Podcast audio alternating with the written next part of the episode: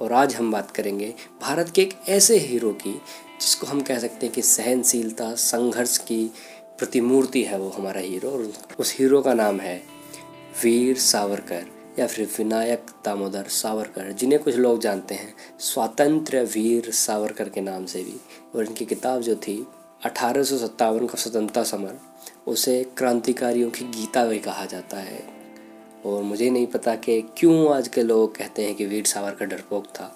और लेकिन जिस आदमी की किताब पढ़ के क्रांतिकारी गीता जैसी अनुभव करते हों, वो आदमी डरपोक तो नहीं रहा होगा। तो बड़ा ही संघर्षशील उनका जीवन रहा है। आप कहीं से भी उनके चरित्र के बारे में पढ़ें, आपको ऐसा नहीं लगेगा कि ये आदमी डरपोक रहा।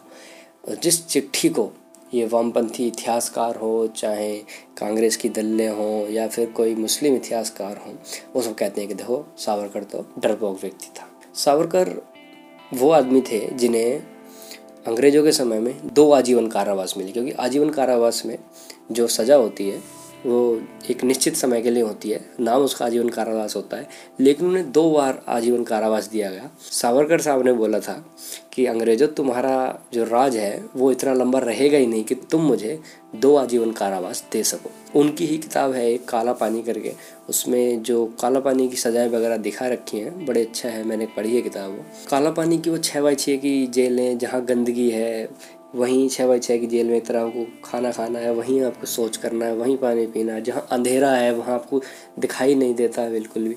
ऐसी जेलों में रहना, पूरे दिन कोलू में लग कर तेल निकालना और तेल अगर निश्चित मात्रा से कम हो तो फिर तुम्हें खाना भी नहीं मिलना, नमक के साथ रोटियाँ मिलना।